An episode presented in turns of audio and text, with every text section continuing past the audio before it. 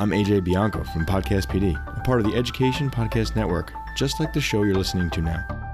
Shows in the network are individually owned, and opinions expressed may not reflect others.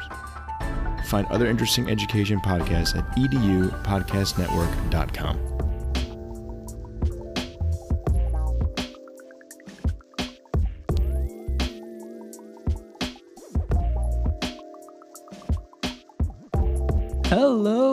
everybody, and welcome to another great episode of My EdTech Life. Thank you so much for joining me on this wonderful Wednesday. I know it's a Wednesday. I mean, it's been the holidays. We took a little bit of time off, but today we've got an amazing show. And I'm so excited for today's show because we're going to be talking about AI and instructional design with our amazing guest, Dr. Luke Luke Hobson, who is joining us, who is a second time guest. But before we get into our conversation, guys, I just want to say thank you for all of your support, all the likes, the shares, the follows. Thank you so much to all our new YouTube subscribers. As you know, our mission is to get to 1,000 subscribers, and you're definitely helping us get closer to that. So thank you so much for that. Thank you so much for really just um, you know taking our content in and really just all the comments and reposts i mean it goes a long way thank you for all of your support as always and tonight again like i mentioned we definitely have a stellar guest two time guest and i'm really excited because every time Dr. Luke and I get together and we have some amazing conversations about just creativity and just content creation eh, amongst other things. And tonight we're going to be talking about something that he is definitely very well known for, which is instructional design and, of course, AI's role in instructional design. And we're just going to kind of recap and learn a little bit about what he's experienced this whole year. You know, it's been a little bit over a year since Chat GPT came out, and we're definitely going to learn a little bit more of that. So, uh, Dr. Luke Hobson, how are you this evening? Fonz, I'm well. I'm well. Thank you again for having me. Two times. Pretty two cool. times. Yeah. That's right. It yeah. is cool. So I love it. But thank you so much for definitely gra- gracing us with your presence. As you know, um, it's it's always a blast, um, you know, chatting with you. And uh, you know, since the first time we've connected, and you're definitely always putting out some amazing content, which we will be sharing here uh, throughout the chat. But Dr. Hobson, for all our audience members who may not be familiar with your work yet or haven't quite connected with you, can you please give us a little brief introduction and what your context is within the instructional design space? Absolutely. Absolutely. So I identify as a learning nerd. Basically, anything about instructional design and designing learning experiences, that is what I am all about. For my full time gig, I am the senior instructional designer and program manager at MIT xPRO. I also teach at the University of Miami in the doctoral program for applied learning sciences. And I post a lot of content on the internet, the blog, a podcast, a YouTube channel, now two books because I release one the other day for an ebook. So now I have to start to save them now. I have two books as well and uh, produce a lot of other different types of things to be able to help teach people about instructional design. And as you mentioned, I have been heavily dabbling within the AI space as well ever since that came into our world. And fun fact, I was thinking about this a little bit more. I was first introduced to Chat GPT back working on a program in 2020, which is wild. The professor who I was working with mentioned about it inside of his program. And at the time, I was like, ah, all right, kind of cool. Like, but that doesn't really intersect inside of instructional design. And then now, fast forward four years, and I'm like, well, that's is all I'm talking about now. So I was wrong, and things have moved inside of this direction. Wow, And you know that that is amazing, and so I'm really excited to dive in deep because I know, like you said, you know, you are definitely just a just a lifelong learner, you know, you said learning nerd and everything. And I know you and I, we really learn, nerd out a lot uh, just on a lot of the great tools that are out there, especially about content creation. But, you know, I want to talk a little bit more about, you know, your role in higher ed. As we know, you mentioned instructional design. And so I want to know a little bit here, starting off with reflecting over this whole year like you mentioned, being introduced to Chat GPT, being introduced to AI as a whole. So, can you share some insights on the most significant ways that AI has influenced your work in this past year? I mean, in the past, it's so crazy because if you asked me this question like two months ago, my answer would be different.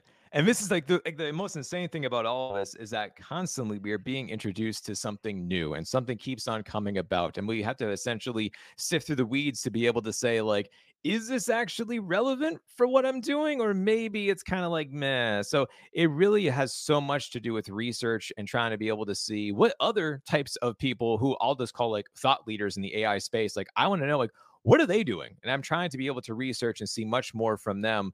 But one thing that came about the other day that I saw Ethan Mollick do over at uh, Wharton, shout out to him, and he mentioned about how he created his own customized GPT.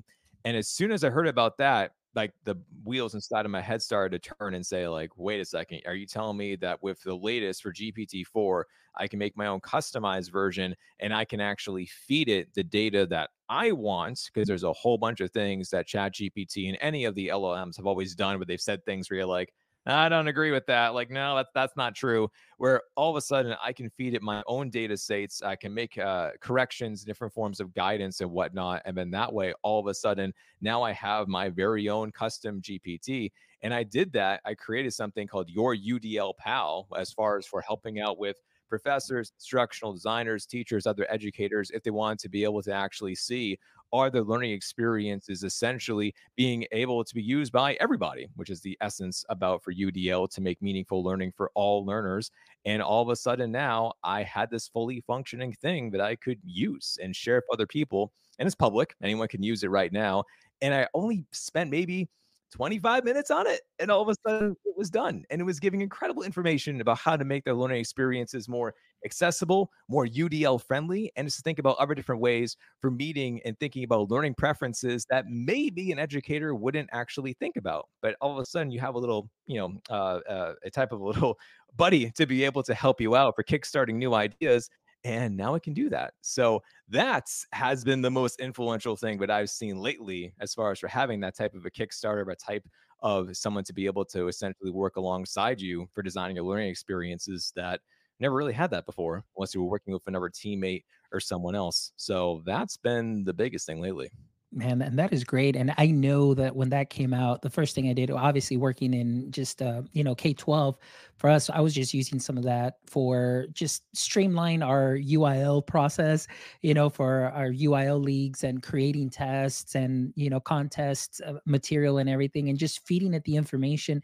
and coming up with that was just amazing and also obviously being a podcaster creating my own little podcast gpt where all i do is i just put in you know just some brief information information about my most recent guest and then it just spits out everything that I need and it's just amazing what it can do and like you mentioned you know for yourself having that kind of like co-pilot or that you know virtual partner or actually just your gpt buddy to help you and guide you feeding it all that information and just bringing out you know giving you some amazing outputs that you can tweak, that you can edit as needed. And it's something that is amazing. So I want to ask you though, I know that that right now is something that is really big for you, but in the very beginning, what were your initial thoughts coming into, you know, starting to use AI and you being like, well, as my role in an as an instructional designer, you know was there a little bit of fear a little bit of concern when this came out? So tell me a little bit about that from the beginning.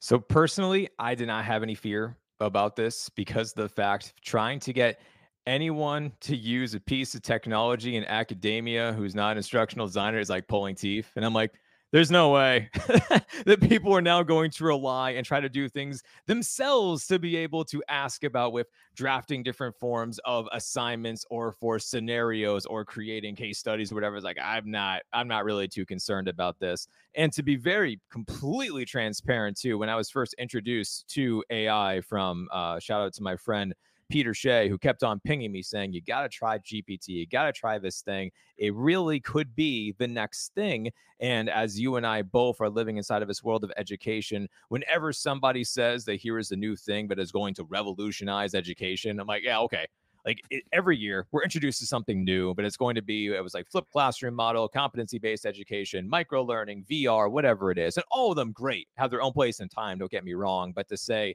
this will be the brand new thing to just completely change instructional design completely i'm like i don't i don't really know But as I started to experiment with things, I was like, well, actually, I see some potential. Yeah, I can help with drafting up learning objectives. It's not really doing a great job, but at least it's it's starting to be able to get there and to think about different forms of assignments, to be able to repurpose transcripts was the first thing that I really did. I would just upload a transcript in one of my videos to be able to say like, what can we do with this? And essentially it became a part of a reading and then being able to create it into a different form of a scenario and all these other different things. So I was like, man, that's that's actually really cool. Like I never really thought that this could really do this in this capacity. And the more and more that I kept on experimenting with things, eventually it brought me down this rabbit hole where I was being able to draft up letters of recommendations for students. It was just like, ah, like I fed it what like an entire chapter of my book to be able to say, learn how I write. Now I want you to do X. And all of a sudden, it started to be able to do this. But every single time, Fonz, I was seeing limitations though along the way. So it was never perfect. And one of the things that it started to do, because if you follow any of the things that I talk about, I use stories. I'm a storyteller. I try to be able to give so many examples of the real world, talk about my past blunders and things of that nature. And what it would do, it would make up stories about me and try to put that into the writing. And I'm like, no, I didn't do that when I was five years old. Like, no, that's that's not real. So there was a lot of okay, we're getting there, but we still need to be able to correct these things in order to make it usable and believable for what we want to be able to do. Yeah, no, and that, you know, that's something that you hit on right off the bat. You know, one of the things that I always tell my colleagues or just tell anybody that I'm working with too as well is yes, the technology is there. It comes out. We get so excited. I was very much like you, where I'm like, well, you know, it's there, and you know, the claims and everything, and but I always kind of remained just kind of in the middle, just because at that time when that was coming out, I was started doing my research for one of my doctoral classes, and I was like, hey, you know, I started going deep dive into the privacy aspect. You know, obviously that dark side that nobody really talks about a lot. It's just kind of in passing. It's like, oh yeah, just be careful with what information you put in there. Okay, but but what if you do? Like, where is that information going? What is getting done with that? What's happening? And so on. Really, I think with educators, it, it becomes more of like, hey, I want to try the next thing, the next tool. I'm just going to go ahead and click, click, click. Yes, terms of service, whatever. Check the mark, uh, you know, the little check mark, and then just go and go to town not really knowing what you're kind of getting yourself into or you know some of those implications and so i kind of slowed down a bit and just being very cautious still experimenting with it on my own just learning. Obviously ethan mollick too is just a person that i follow learned a lot from him and a lot of other people that were using it but just very always very cautious and it isn't until now starting in january that i'm like really going full on full force because there are some uh, ai apps in the education space that do have the COPPA compliance, FERPA, and all that good stuff for the privacy aspect and so on. So just making sure that I do my due diligence because we always want to protect our data, protect our students. Um, but we also noticed, and I don't know if you did, but you know, when Dev Day came out, and of course, talking about how creating your own GPTs, I think we saw a lot of apps kind of just go under because mm. they were just kind of like those fancy GPT wrappers. So what were your thoughts on that? You know, did were you already experimenting with some apps that might have already been like, oh, maybe they went under because of this? So tell me your experience with that.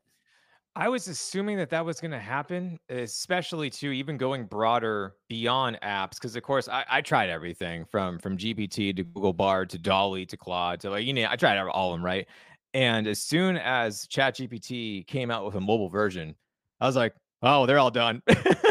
like you're telling me I can now use this on my phone. Like everything's done. Like we're we're moving in this direction. And of course, same thing too when GPT combined with DALL-E, um, or should I say when OpenAI combined with DALL-E to be able to do that and trying to be able to create artwork for different types of scenario based problems and it was able to do so. So, like hypothetically speaking, let's say when I'm working on a leadership course, and inside of this leadership course, we're talking about a company that has a problem with culture and it implodes, and there's this whole story, this whole shebang. And then at the same time, now that we have this, I want to make it more believable. Create for me a logo of this company, but actually give me three designs, make it modern, make it edgy, uh, and make it look, you know, classy, whatever. And all of a sudden, it can do that. Put it in colors of blue and white. Try to be able to do this and this and this.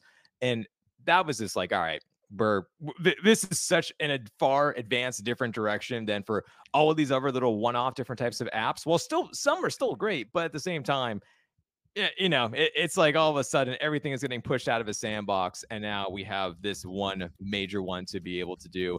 And i'm sure that this is only going to keep on happening more. And with our world specifically what i am extremely interested in because there are pros and cons of this to be very clear and transparent is how learning management systems are incorporating ai because that to me is fascinating because i was talking with uh, a friend of mine devlin peck who probably anyone who's listening to instructional design knows who he is. Now, he's one of the biggest names inside of this space for sharing content and information. And he mentioned when I interviewed him before about how he's just like, I could see e learning actually really taking the brunt force of this and getting eliminated. And I was like, you know, yeah, there's a lot of things that we do, but it's this so uh, simple and easy to do, but anyone can really essentially do it because there's so many different types of software and authoring tools that are just extremely easy to be able to use that yeah hypothetically speaking if you have let's say ai and embedded inside of an lms well then does that essentially eliminate the need for authoring tools and i've seen some where it's like yeah that that's what they did. They've yeah. essentially gotten rid of the idea for authoring tools because now you can do everything inside of a learning management system, and that's fascinating. Uh, Brightspace is one from uh, from D2L that I've seen, and I'm like, this is this is insane to think about where we're at now compared to just a couple of years ago. But of course, the big thing with that then too, as you were talking about with data privacy, I think about things as well as far as for with who is exactly using this? Because right now using an app is is one thing but now all of a sudden that we have every professor who is let's say trying to be able to use an lms and they're like oh i can just make multiple choice questions like this. Let's see what happens. And you're like oh wait hold on hold on a second. Like no like that's not correct. We need to be able to do this. So we definitely need to be able to have the right training in place make sure the right people are going to be using this and things of that nature but the potential is there and it, and it could be really wild. So that's where i'm super curious about with things yeah, I'm really excited too because in a very similar way, I've created like some learning modules before in the past, you know, and of course you go through them, you know, making your own videos and all that stuff. But some of these platforms, like there was one that I saw, it was just uh, called Mini Course Generator, and you just go ahead and put in your information if you have any documents and all that stuff, very similar to GPT-4, and you just pop it in, and it'll lay out the whole class for you, and it'll do little quizzes. It'll even put in pictures. It'll put in just everything there for you. And then you just go in and tweak. And I'm like, this is amazing. So even as a content creator, it's like now I can say, hey, here's like your, you know, podcasting 101, you know, something basic, something just very easy. And and one of the things that I love about AI is just really about keeping it simple and streamlined. I know that there are many apps out there. We can go on for days about apps and what they can do, but I'm always like, okay, what is our overall objective? What are we trying to do? What do we want our learner to get out of this? And is this either going to be something positive or negative for them to use as far as the experience? And the more easy and streamlined it is, the better. And, you know, oftentimes uh, in the education space here, I know in K 12, I don't know about, you know, in the instructional design space, maybe there is some similarity, but on Twitter or anywhere that there's educators, somebody's going to come up and say, Hey, I just use this for this. And everybody jumps on that. And then they start using it. And then the next week, somebody else is using something else. And then they jump on that, which is kind of like a habit that I see a lot of app jumping or app hopping. And that causes a lot of frustration, not only for a lot of the teachers, but a lot of the students too as well because now they're using multiple apps and there are different sign-ons or different things when there's always a lot of duplication of efforts is the instructional design space very similar to that as far as app hopping and or within you know your community? It's a good question. I would say I don't think it is as, and of course I'm speaking so broadly as a part of an entire industry, but I don't think so as much because I know from an instructional design perspective, we are acutely aware about the fact that if you're designing a learning experience and you're asking someone to be able to sign in to like 30 things, it's miserable and nothing ever works. Nothing is ever connected correctly the way that it should be. They're advertised that, of course, they all work with one another, but they don't. Eh, it's things of that nature. So I know that for many of us, we are just so focused to make sure that if you're going to be going inside of a type of an online class, let's say, that we're definitely using the right ones and not constantly changing things every single time. And of course, this is the huge problem with AI is that so much changes so fast. You teach one semester, by the time it's done, all of a sudden you have a new set of tools. And it's just like, so it's really tricky to be able to do. But you mentioned exactly what I was going to say as well is that what is the goal? And of course, thinking about the students, what is exactly in this for them? Why are they taking this type of learning experience? How is this going to benefit them? How is this going to help them? Because for so much, yes, we can get completely fascinated by the different types of tools and tech and all that fun stuff. But at the end of the day, is this actually helping out the learners, eh, the students? Like, is it or not? Because if it's not, and this is just making things super clunky and confusing, and then, of course, from a design perspective, you're now having to change all of that on the back end with every single class and every single run. And that's just, that's just really not fun for anything involved. And of course, the goal for what we're trying to be able to do with uh, improving learning experiences and designing learning experiences with AI is not just to make crappy stuff faster which is what some people have done. Where I'm like, no, it's not the point. Like the point is not just like produce like quantity like at a rapid rate. It's no, we should still be thinking about quality first and foremost. And yes, streamline these processes with different forms of of apps and tools and everything else. But like we really, really need to make sure that we're doing things at the end of the day for the right purposes and the right reasons. Oh, I love that. I love that you said that because one of the things that I often see, like I mentioned, is in the education space. It's a lot of app hopping and sometimes that duplication of efforts where one app is perfectly fine to get you for to get to that learning objective to make sure that the student has you know mastered that concept or they can show their learning whether through an artifact that they create and so on and so forth but like i mentioned sometimes that's that influence of and that I call it the it's really the FOMO, the fear of missing out because this person's doing it. Like I want to do it too because I want to post it. And sometimes it's because they they they you know they want to post it and they get excited, which is great. But at the end of the day, I think sometimes, like you mentioned, it's like now you've got one app for every little thing where you could have really dove deep into that app and really get what you need and then some but oftentimes we don't spend enough time in those apps to really see what they're able to do and capable of doing and especially now with so many new things coming out everybody wants to kind of do that and so sometimes it's just that fear of again number one teachers using a lot of apps number two now you've got teachers that may not be as proficient in tech that have that fear of missing out because oh that teacher's doing this and I can't but I'm trying to and I mess up and then it causes more frustration. And so I, that's why with myself I, I that's why I, I did, did a presentation what was it three weeks ago or something called kiss your ai just keep it simple and streamlined two to three tools that you're great at and really dive in deep and really you know take them and use them and maximize them. Again at the end of the day it's it's all about your student and your student output. You know i know we worry a lot about you know our output that we get from gpt which is obviously we need to make sure that that is in line too but really it's what's the student output and are we getting what we need to make sure that we're showing mastery and that there is learning that's taking place. So I want to ask you now, we're kind of just switching a little bit here, is the reaction. I know that for you, I know you got very excited and so on, but within the instructional design space and the people that you are, you know, frequently, you know, working with or in contact with, you know, what was the predominant reaction amongst your colleagues with AI coming out? I think it was a mixed bag. It was a mixed bag. You definitely had the people who were the early adopters of technology. So for those who were just all about it and they were just sharing and sharing and sharing all the different types of things.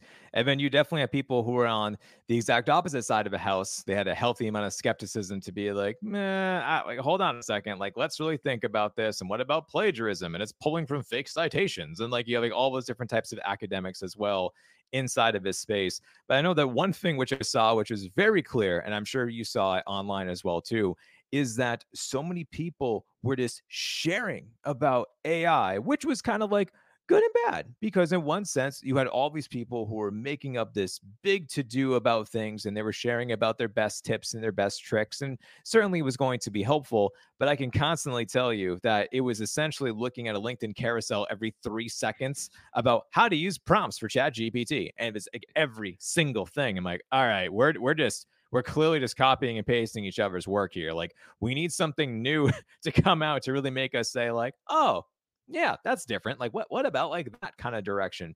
But a lot of folks were, and I'm happy to be able to say that there was this this type of a uh, inquisitive nature about just how do we actually use this? People are talking about this. Now I need to be able to know how to use this because my other colleagues are mentioning about how they're using Google Bard and Chat GPT, and maybe I should know a thing or two about a thing or two. So there was a lot of just sharing information, which was fantastic. It's like the way that academics should be, where this the information is just available, where it's just like, here you go. Here's all the different things. If you want to dive in deeper, you can, but here's at least the basics about prompt engineering. Here's what's working out well. Here's what's not working out well. And clearly it's not doing great. Like, for instance, uh, having different types of conversations around learning styles that is still, for whatever reason, embedded and engraved inside of our society and it just like won't go away. And Chat GPT is now reinforcing that, which is super duper. But anyway, just kind of like tangent for another day.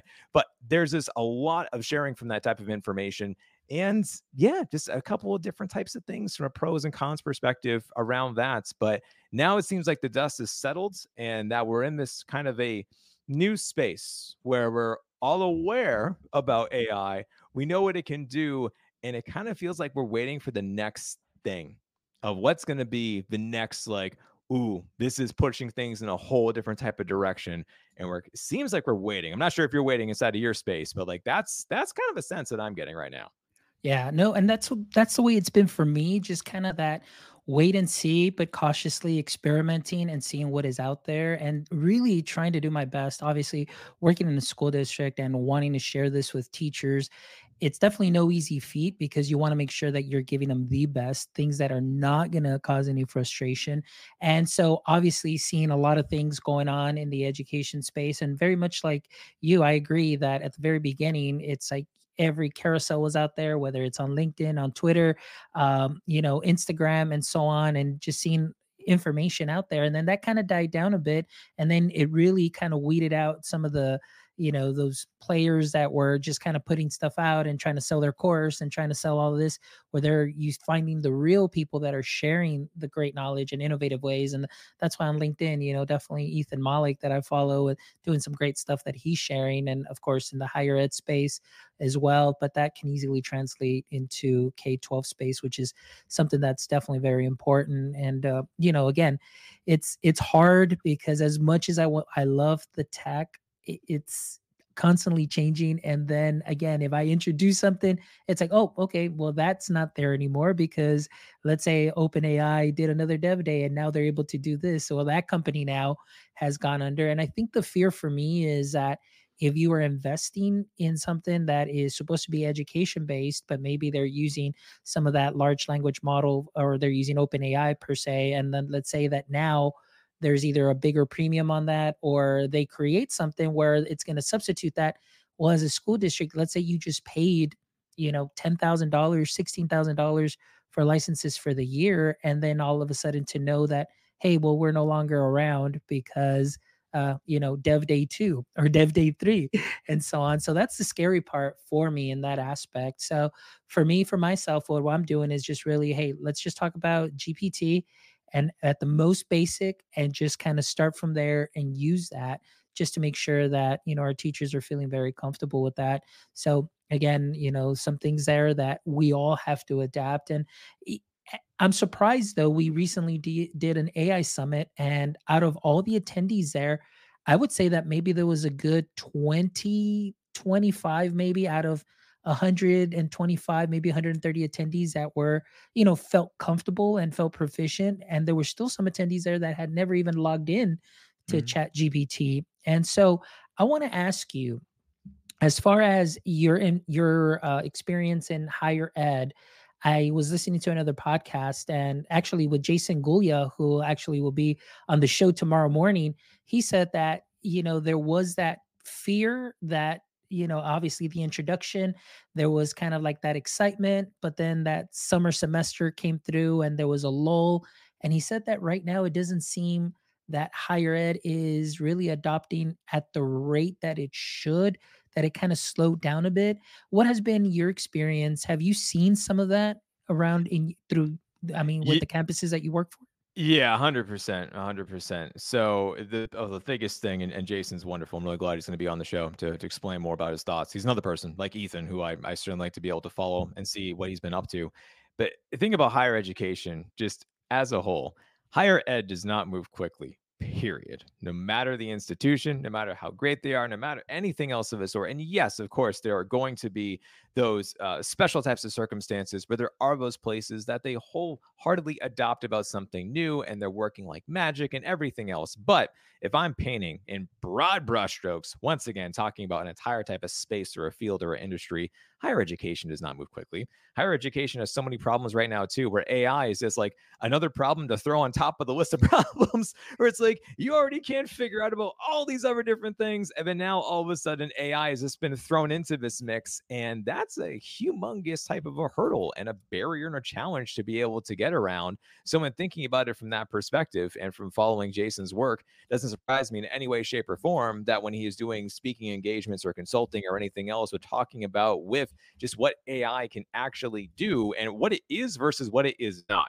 which is another thing. Because of course now, like I'm also now guilty of this of saying when I'm referring to AI, I'm not specifically only talking about Chat GPT, but that's what people now say is as this like GPT, therefore it's AI, and kind of like interchangeable. But anyway, there's so much more that can I really do. And for a lot of folks out there, they just simply don't know. They're aware about it now. And now that's why they're like, they're kind of like, okay, yeah, that was the big thing. But it was only the big thing in higher education because of the fact that it was pulling fake citations.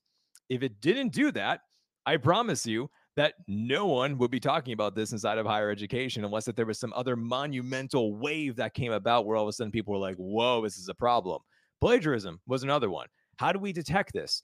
Turnitin can't detect this yet. And then now there's this uh, chat GPT zero and it's not working properly and everything else. And there were some people who I know who actually went through with their institution and essentially accused students of saying that you clearly use plagiar, uh, you know, chat GPT, you're plagiarizing everything else of the sort. And hey, lo and behold, it was a false positive. And now you have this huge, uh, awful turmoil inside of your institution. What are you going to do? So it's almost like from a higher education perspective, unless there was a problem, then they're like, nah, it's, it's fine. Like, but that's what's going to drive that type of a change. But if you're coming into this by saying, hey, look at this, it's innovative. We can do something new. We can streamline this. We can make this better for students. And then that's when you get that typical type of uphill battle to be able to sell this to the masses about why this is actually a good thing and look at what this can really do to help improve the learning experiences, which is a whole different sell as opposed to fear around plagiarism detection and things of that nature. Yeah. No, and I agree with you. At least for ourselves, I know that we had Turnitin, you know, maybe for a couple of years, and we didn't renew this year at all whatsoever. Actually, our ELA teachers kind of took it upon themselves and they said, "Look, we're not worried about this. Like, we want to learn how to use this to help us make our teachers, excuse me, our uh, students better writers and i'm talking about you know just chat gpt because we only have that open for our educators we don't have it open for our students at all whatsoever. So i've been kind of working on that with teachers as far as helping them you know at least with rubrics or just kind of things to help them give some feedback and enhance the the learning experience through those writing assignments and kind of changing up a bit. But they're like hey look we're not worried about it. Like well what what they did is they just say you know what?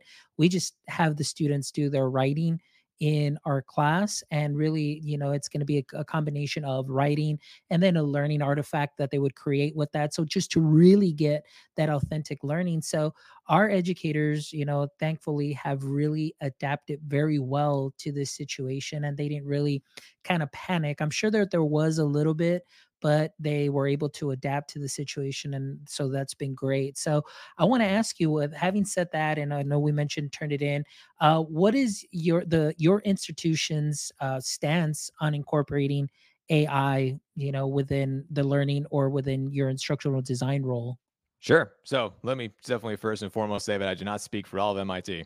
throw that out there right away as far as for that uh, because mit did just actually come together and create this uh, massive resource to be able to help educate the masses around AI with everything, which I'm sure you can find if you just Google that right now. But specifically for my division, when we got together and we put our heads together to be able to think about this, we did not want to be able to discourage the creative use as far as for with AI, as far as for if that's going to be able to help you with things, then fantastic. But obviously, don't go overboard with it. And then now we're getting into that realm of like, is it really your work or not? So it's just like, don't essentially go down the the deep end as far as for this goes.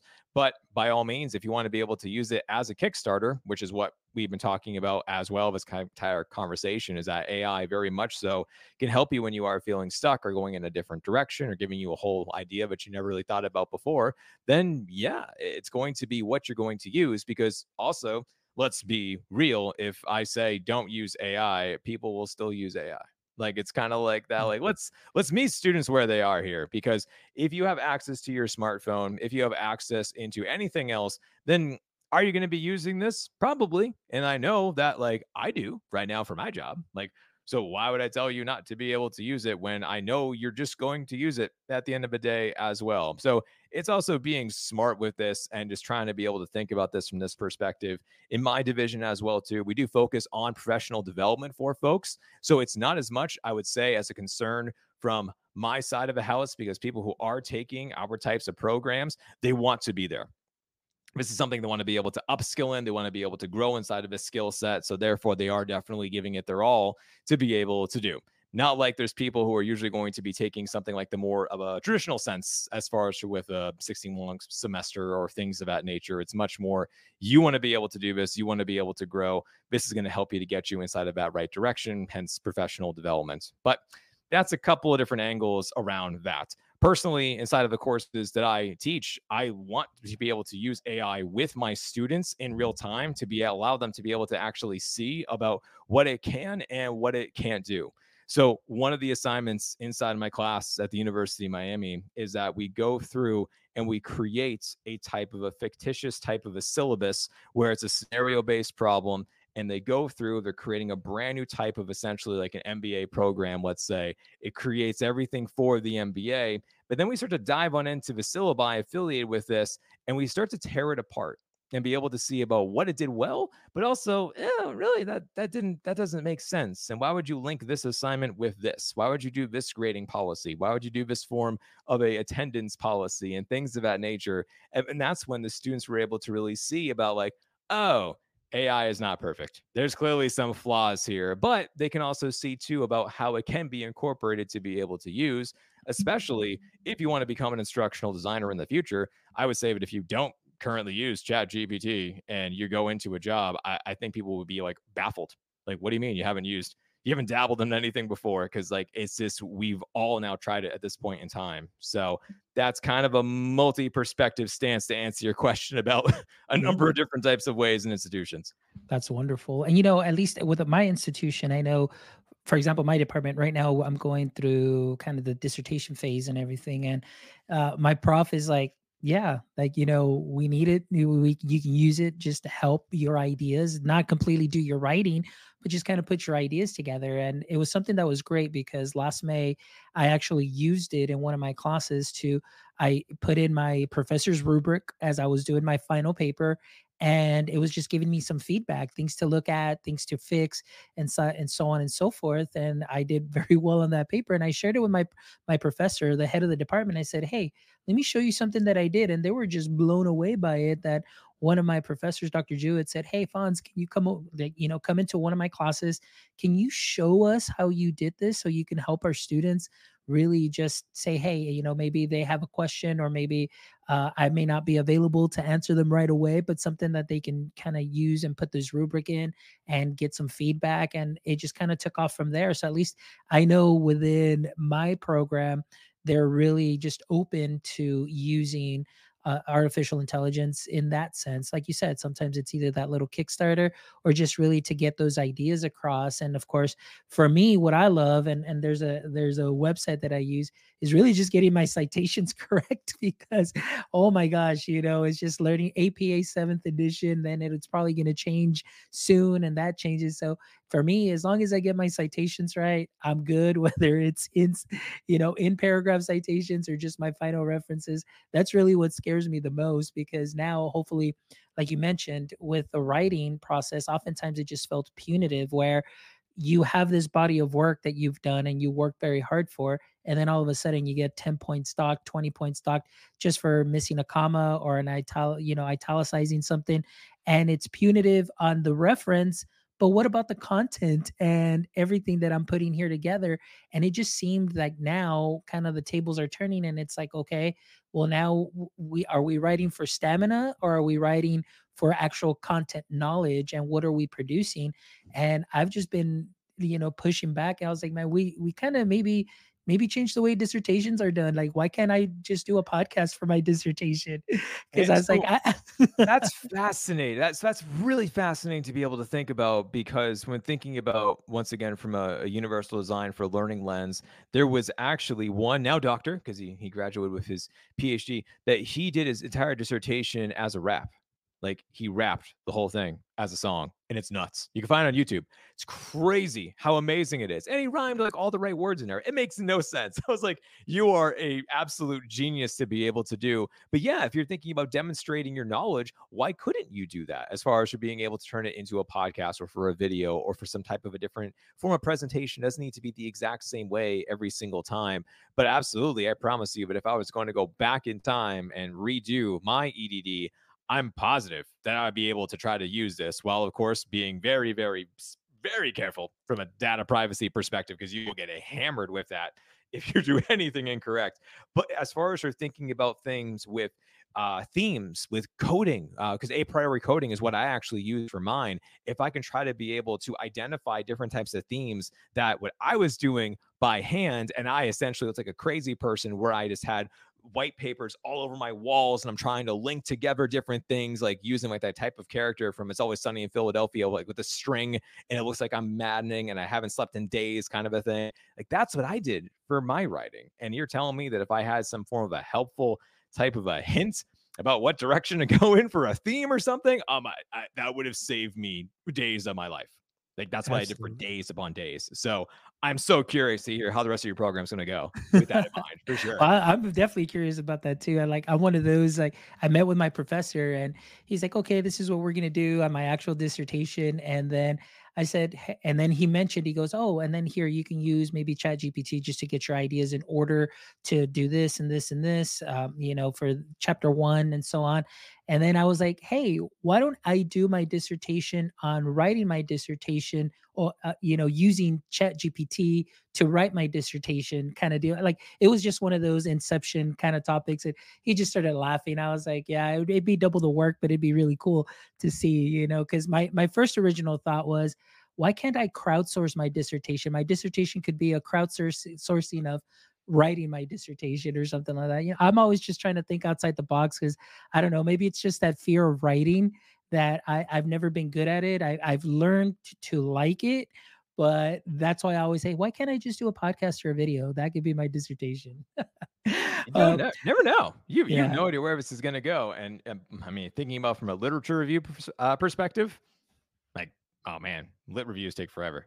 So yeah if can now pull information for you or to perhaps go and find something that you cannot find yourself as you were scouring through all these different various types of journals. Uh, yeah. So anyway, yes. I just, yes. I, am so curious to hear how the rest of that's going to go. All right. Well, just a couple more questions, two more questions before we wrap up. Right now, you know, within the instructional design space, obviously going back to within your community and of course the feedback that you get and you know the people that you have that are that you are in contact with. I want to ask you do right now are there any barriers that you or many of your colleagues may be running into because of AI within the instructional design space? You mean as far as for being able to use AI right now? Uh, well, as far as I guess maybe barriers to for your final products, maybe as far as uh, the c- creation component of it or the creation aspect of you know your designing, you know your lessons and so on. So that's a tricky one to answer. There are definitely different types of barriers. The first is going to be uh, cost. As far as thinking about it from that perspective, I'm one of those silly people who pays the 19.99 a month to be able to use GPT-4, and I can com- confidently tell you that what I'm able to do versus what my colleagues are able to do is different because I actually pay for it, and they're using the free version. So to give you an example, and I'm not sure if you've done this before, but with GPT-4, you can create your own simulations. That blew my mind where it's just like, wait, you're telling me that I don't have to go out and to buy this super expensive simulation from XYZ place that may or may not exactly fit what I'm trying to be able to do, that I can just start from scratch and then create my own, and then I can download it and I can own it and I can repurpose it. And like, and I can only do that with the paid version. And yes, it definitely took me many, many tries to be able to figure out how to do that. But when I showed it to my colleagues, they're like, how did you how did you do that I, I know like eh, this is something that you would never know about because i'm on the paid version so that's going to 100% be a barrier for everything and the second is as far as for it's almost like being able to say not giving up which you mentioned this like a little while ago is that people tried it for a little bit for being able to do with prompt engineering and they're like ah it's not giving me the answers i want and i'm just going to kind of go away. And it's like no that's that's not the point. And if you were to observe about how much that i use with gpt and you saw essentially like the log of just every command i entered from the very start all the way until the end, it would be a massive amount of pages. And there's some different tips and tricks that a lot of folks don't know about because they haven't gone down this type of rabbit hole before. My favorite prompt, my favorite command, by the way, is simply entering in figure it out. It's like, I, I can't do this. I'm like, no, you're smart, figure it out. Yeah. And it will try again. And you're like, oh, you're right. I guess I can do that. Or you can actually give it an example as far as for with GPT specifically, as far as for giving proof that a certain type of thing can be done and it will say no it can't be done and then you're like hey look at this. Here is literal proof that you can actually do this and it's like oh you're right. Let me try again. And you just keep going like that and eventually that's how i wound up with the simulation i wanted to be able to use because it was telling me at first as far as for no I, I can't change up the colors for you and like you need to be able to do this with yourself. Let me teach you how to build the simulation i'm like no no, I do not want to build a simulation. You are building the simulation. And it took forever, but but it did it. And I was like, I I have now have a way to be able to design a simulation for essentially anything I want to be able to do, as long as I have the right subject matter experts, the right data sets, and all the things of that nature.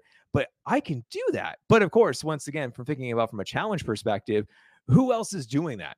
As far as for being able to say, oh, I'm not going to quit because, you know, it, it, keeps on giving me no, and I'm going to keep on uh, persisting and seeing if I can eventually get it there. And that's, that's definitely something that a lot of people don't know about. So. That, that's in a talking point in and of itself. Yeah. And I agree with you on that. You know, I think a lot of times it's just that frustration that comes again, like you mentioned, not getting the correct output right away, but because you're not trying. And obviously, I think it's a lot of it is just that we feel like, oh, this is just something that should be instant and it should be right all the time. So my my thing is that I always tell my teachers is I, one of the things that concerns me the most out of teaching and, and again putting it into practice within our school district is that you will have some educators that are just like oh here's i'm gonna here's my input. Oh there's my output. I'm gonna go with that. So I, it's like what habit are we forming? I don't want my teachers to form a bad habit of just taking that first output and say hey let's go let's run with it and not even bother checking it because they feel that it's going to be 100% accurate which again i know that not all of them do that but it's just really kind of instilling and repeating to them saying please don't get into that habit because i don't want them to you know either there be a mistake an error misinformation things of that sort and we don't want that. The other thing that you mentioned too is the time investment is definitely something that's there for sometimes we can say oh yes chat gpt can save you hours because you can use it but then we don't tell them, well, you kind of have to invest a couple of hours to save you those hours in the future. It's that return on investment.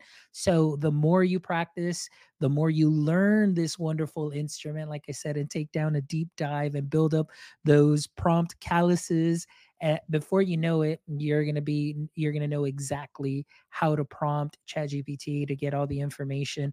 One of the things that I did learn uh, Dr. Hobson, and I don't know, maybe uh, you were talking about prompts, is oftentimes they tell you, like, okay, tell ChatGPT, give it a persona, give it this, give it that. And one of the things that I used to do is say, okay, you are an instructional designer. Um, and but I would give it specific uh, instructions to say, you know, we're, you know, you've been an instructional designer for 10 years. And I learned uh, from a podcast to say, why are we limiting ChatGPT because keep in mind that it has all the information, like all of it, like scraped up as much information there. So why are we limiting it to 10 years of experience? So now I started changing my prompts to say you're an instructional designer that has all of the information, you know, available to you, you know, in this topic and so on and so forth. And I've been using that and comparing my prompts and it really has you know elevated my prompt and my output so that's one thing that i learned so it's very important that we practice and that we learn from others as far as what's out there to you know help ease some of that frustration and obviously get into the good habit of putting in that work but knowing that that return on investment is going to be great that's for sure so my my favorite one, and I'll, I'll, share this with you, is that so like you, I've done the same exact thing. Where at first I was like ten years experience, whatever, and I'm like, no, there's got to be a better way. So what I started to say is that you are the world's greatest instructional designer. there is no one better than you. How would you do X? just to see what it would say. But I've done that for other things too, as far as even just thinking about mm. with YouTube videos. What do I want to talk about next? Where I was just like, you are the world's greatest YouTuber. Think about all the, you know, XYZ different types of top performing videos inside of an instructional design space. Which ones should I tackle next? And it would give me a list. And that's pretty darn fascinating. And once again, I look through the list and I'm like, eh, I mean, like maybe two out of the 10 or something that I actually want to do. And the rest, I'm like, nah, it's really not my wheelhouse or I don't really agree, which is like, you can totally disagree with whatever it gives you. But I've done that for you are the world's best marketer. You are the world's greatest instructional designer. I've even done you are a lawyer and trying to be able to help me with thinking about things from that type of a technical space as far as for that goes, which of course it tells you no, I am not a lawyer. I cannot give you legal advice. I'm like, yeah, but like, let's say, hypothetically speaking, you are an incredible lawyer and I want you to draft up this contract. Uh, what would you say? And it's like, well, hypothetically, I would say X, Y, and Z, and we list out those different forms of bullet points. And I was like, all right, thank you. So, yeah, it's, it's a couple of different, but uh, how would you know that? Unless if you personally have experimented with that, took the time, as you just said, to be able to go and to try to be able to see what it can and can't do, you would never know that. And for mm-hmm. most of the types of people who I'm presenting to right now for conferences for higher education, they still instantly say, What about fake citations? Like, you know that you know that died, right? That's not a thing anymore. Like, oh, I, I just heard about it. Like, no, we're luckily we're past that. We have new things to think about, but now we're like going in that direction. So it's it's something to just be aware of as far as for that goes. For sure, for sure. I want to give a shout out to William Illingsworth who's joining us. He says here, "What a dream team, Dr. Hobson on My EdTech Life. Love this combo. Thank you so much. Appreciate it. High Tech Podcast. Make sure you check it out. Awesome. Well, thank you so much, Dr. Luke. I really appreciate you, you know, coming by and just dropping off some truth bombs and your experience and everything that you're doing. It's always fascinating. And most more than anything, I definitely appreciate your friendship too as well. Thank you so much for that too. You know, being able to, you know, contact each other sometimes with questions and things, whether it be instructional design or content creation. It's always great to just go back and forth with you and uh, making those connections and learning from you as much as hopefully you're learning from me. So I really appreciate you being here. And I know my audience appreciates this and your take on higher ed and AI and exploring all the wonderful world of instructional design. So thank you so much for sharing those experiences. But before we go, I always love to end the show with these three questions. And I'm not sure if that already started when you made your first appearance, but if not, here your second appearance. Now we get to answer those questions. So my question to you is here we go. First one And we know that every superhero has an origin story. And we know that Superman's weakness was kryptonite, it was his biggest pain point. So I want to ask you in the current state of instructional design, what would you say is your current ID kryptonite? It's moving slowly. I want to go fast. I want to go now. I want to make a difference. I want to make these incredible learning experiences. And if you tell me that I have to wait six months until blah, it kills me. I just, I'll do it. I have to. Once again, I work inside of a slow moving type of a higher education space. So I understand, but I really, I just want to go and be able to do things. So that certainly kills me. Perfect. All right, great answer. And you know what? Uh, when I had Will here on the from the High Tech Podcast, who just commented on LinkedIn, one of his things was too that when he was talking is just kind of his experience in higher ed was you know very slow moving also as well. So I totally get that. All right, question number two is if you could have a billboard with anything on it, what would it be and why? I mean, selfish thing would probably say, go buy my book. I don't know. Something as far as for all the different types of products and things that I do have out there. But what I would say though, if I'm if I'm being honest, it would probably be to listen to the podcast. Because like you, I have a podcast. So I love to be able to do. And I'm sure you've heard from your audience as well of connecting with people and hearing about where they listen to you and how and what they do as far as for going on walks with their dog or just washing the dishes or driving in the car with their family and they listen to your show and like you're a part of their world. That's so cool. So being able to spread that even more and reach more learning nerds, I, I think that'd be my billboard for sure.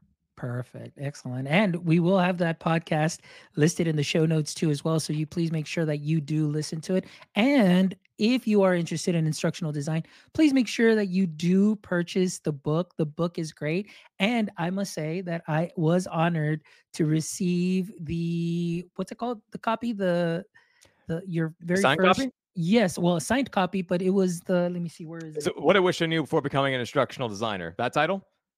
Well, yeah, that that, but it was the it wasn't even the one that was for sale. It was your it was like your own personal copy, like the one they send you, like that oh, sample Oh yes, copy. yes, yes, yes, So yes. It's the the author copies. there we They, they send The you like five author copies, and yeah, you go to those. Yeah, so I got one of those. So I'm honored to have that and signed too as well. So I'm sure that I actually I should get a class case for it here and put it right here, No, just no, like no. yours too. That'd be great. All right. And the last question here is if you could turn one of your favorite hobbies or activities into a full-time profession, what would it be and why? It would be to help people build out their brands.